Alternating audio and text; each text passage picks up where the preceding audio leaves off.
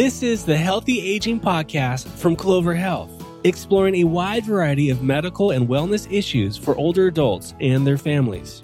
Here's your host, Jason Alderman. Welcome. This is the Healthy Aging Podcast from Clover Health. I'm Jason Alderman. I'm talking with our friend, Dr. Kumar Dharmarajan. Kumar is the Chief Scientific Officer here at Clover Health. Kumar, welcome. Hi. Let's talk medications today. It feels like I can't watch any television show ever of any variety, any time of day, without being inundated with really cheesy medication commercials, promising me a better life and frolicking on the beach and happiness all around. And I often will say to myself, I can't believe this is having an effect on anybody. But you're a doctor. You have people coming in to you, patients coming in to you say, Oh, I saw a commercial for X, Y, and Z. I want some of that. All the time. Really? So yeah, it's clearly effective. There's a reason pharmaceutical companies do this, but it's you know sometimes thought of from providers in a negative light. I think it can be positive. It can help patients be better advocates for themselves. And the reality is, physicians or nurses or other health providers can't be on top of every new drug, every study that's come out. You know, there are literally thousands of new studies that come out every week, and if a provider is even reading a few of them, it's probably pretty good. And so it is important data. And there are times where, you know, those new medicines are appropriate for patients. Uh, let's say a patient, as an example, had been on a it's a blood thinner that's been around and very, very useful for many, many years. It's used in people with abnormal heart rhythms, artificial heart valves, prevent blood clotting on those valves. You know, there's been a whole new set of agents that have come out in the last few years that are much easier to take. You don't have to monitor the blood levels. It's easier to take with food, less likely to cause certain types of bleeding, and can actually help people. And so I think it's a very reasonable conversation that it, one example, for example, for a patient to say, Hey, I've seen commercials for six other types of blood thinners. This old one, let's have a conversation about whether these new ones make sense. And that's from a doctor's perspective, that's not annoying. That the education that a patient's coming in with it literally came from a 60 second television commercial. It's not insulting to your medical career. I think it comes with the whole transition to patients being more and more advocates for themselves. And the reality is, it's not just commercials on TV.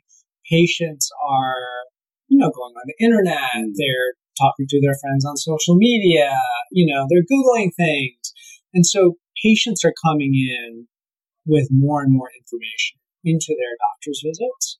And I think that's a good thing overall. Now, there are certain cases where if a patient hears something and they're intransigent about it and they feel like this is definitely the thing for them and that may not be the best medical advice, that can happen. But it's just, we're all moving in this direction.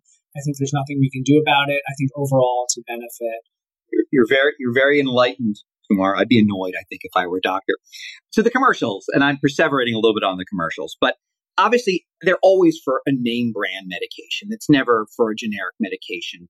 Aren't generics and name brands supposed to be the same when they're when it's the same formulary? Isn't it, isn't it the same thing? Is there really a benefit for me having the name brand version of something that I see on TV? Yeah, in theory, the generic and the name brand, where there is a generic, there's not always a generic it should be the same formulation that's made. The ad is still, as you said, for the name brand, for the reason that the name brand is still usually more expensive because it has cachet associated. So, as an example, you know, you may have heard of the cholesterol drug Lipitor. There is a name brand version of it called Lipitor. There's a generic version of it called atorvastatin. You know, generally Lipitor is more expensive than atorvastatin. And so I'm not surprised that you're still seeing, you know, that discrepancy because there is that price premium. But you know, from a patient standpoint, I don't think you need to feel like, oh, I'm getting atorvastatin, so I'm not getting the benefits of Lipitor. Uh, you know, the atorvastatin is cheaper, maybe more affordable. So generics, there, there, there really aren't downsides to generics other than you're paying less. Yeah, so I think in general, they, they should be the same. But there aren't, as you just mentioned, there aren't generics of everything. How come? What, why do some drugs have a generic equivalent in some don't? Two main reasons. One, generally when a pharmaceutical company gets approval for a drug, they have a patent on it for approximately 20 years. And so over that 20 years, they're the only ones selling it. And so they're obviously not going to sell the generic because it would cut into the brand name sales. And so it's really after that period of market exclusivity that generic versions can come out. So it's really 20 years. So if I'm saying a generic, that means that the original drug came out at least 20 years ago. Yeah, I think the rules are a little bit more complicated by the type of drug. Does it have orphan status? And FDA has various categories. But in general, you're correct that if you see a generic of something, the drug has been out for a while. Got it. And the other reason that you might not see a generic is the drug may have been out for a while, but no one feels like there's a market for the generic because someone has to make that generic, and those companies have to make their decisions as to which generic they make. And so, you know, I think those are the two reasons. Huh. So, in the period of market exclusivity, there won't be a generic. After, there still might not be if, you know, the companies that make these drugs don't see the market opportunity. When I get a drug, generic or otherwise, from the pharmacy, paperwork comes with it. Often drug indications, warning directions in the world's smallest font, written in, language it's really hard to understand.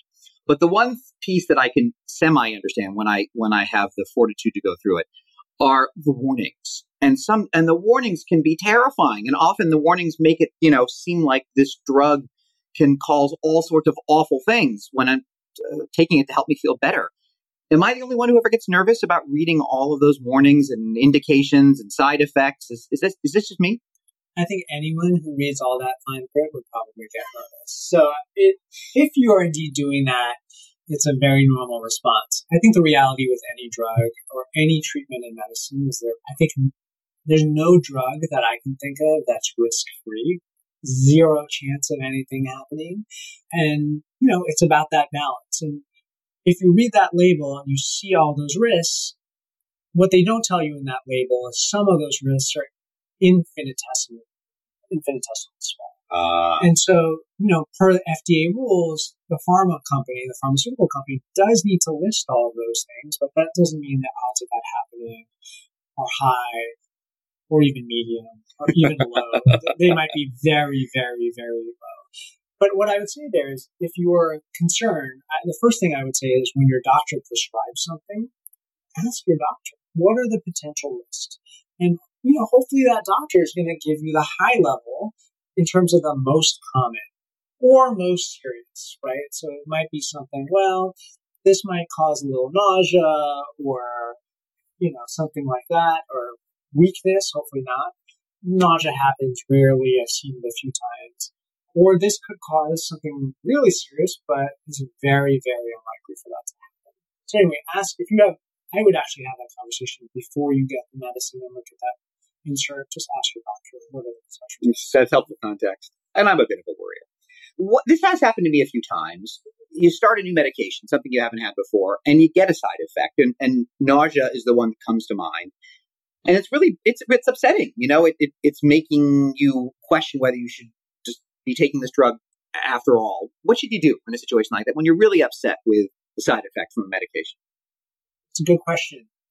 I would talk to your doctor because the nausea example, it's a great one. There's some drugs that are actually known to potentially cause nausea, but that it goes away after a little while, hmm. right? And there are other drugs where it may never go away. Hmm. And so the question then is, again, it's the risk and benefit. So if it's a great drug because it's highly effective. It's not going to be expensive to you.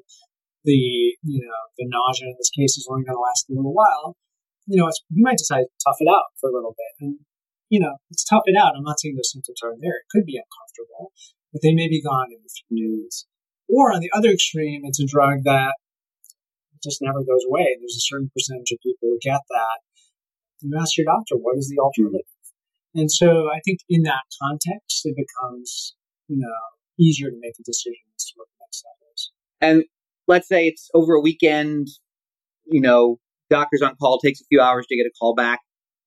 Should I stop taking the medication or should I keep taking it until I have the conversation? If I'm in the middle of something, I'm getting a bad side effect. It's not as simple as that, uh, unfortunately, because what if you're taking it, you have an infection and it's being, it's being used to treat that? First of all, I would definitely talk to your doctor. Hopefully, you know, even if it's two hours, that's enough time to get a call back before you have to take the next dose. So use most medicines are either once a day or twice a day max. There are some medicines you have to take more often, but you know, most, most antibiotics are once or twice a day. And so hopefully there is enough time to have that conversation, in which case your doctor can say, okay, here's an alternative. But I would be careful about stopping something because what you don't want to do, for example, with an infection is stop something and then not get an antibiotic for a period of time, and then it makes the infection worse, or the bug develops resistance to antibiotics, things like that. So it just depends on the situation. Versus, let's say you have diabetes, that's a chronic condition, it may not just go away, and you take the drug and you have some nausea. Well, if you don't take the drug for a day or two, probably nothing is going to change in the grand scheme of things. Because you didn't develop diabetes overnight, you've been living with it, got diagnosed, and then decided to start a medicine so I think the context matters and common sense. All right. Let's here's another one that may strain your definition of common sense for me. Let's say I get prescribed a medication and we actually have some at home already. My wife has the exact same dosage. She had something similar a year ago, didn't need to finish it all, has a few pills at home. It's cold out. I don't want to schlep to the pharmacy. Says it's the same thing, same, you know, same milligrams. Can I just take hers? A doctor would never recommend that you do that. And I think there's a few reasons why, right? You may not, it might be expired, right? Second thing is it might look the same. And I know Jason, we're pretty infallible, but there's a chance that it isn't exactly the same. And who knows if it isn't different, what that drug is going to do to you, right? And so don't do that, Jason. Thank you. You were pretty clear on that one, Kumar. All right. Well, then what should I do with that, that old medication? My wife's pills we just, you know, sh- what should we do with them? We're done. We don't need them anymore. I'm not going to take them myself because you've talked me out of it. They've been sitting in the, you know, in the bathroom for two years now. What do I do with them? I think you toss it. I think only badness can happen with a lot of leftover medications. Okay. Uh, so, uh, flush it? Wasn't there an old thing? You flush it down the toilet? Is that a thing? Maybe not flush it down the toilet. I know there's been some interesting press on the water supply and medications and how that affects it. I think better than flushing it down the toilet. Just put it in the garbage. Good advice. As always, Dr. Kumar Dharmarajan, thank you for coming in again. Appreciate it. Happy to be here. This has been the Healthy Aging Podcast from Clover Health. I'm Jason Alderman. Thanks for listening to the Healthy Aging Podcast from Clover Health. If you like what you heard, please leave a review wherever you get your podcasts. And be sure to share with your friends and family. For more information about Clover, visit www.cloverhealth.com.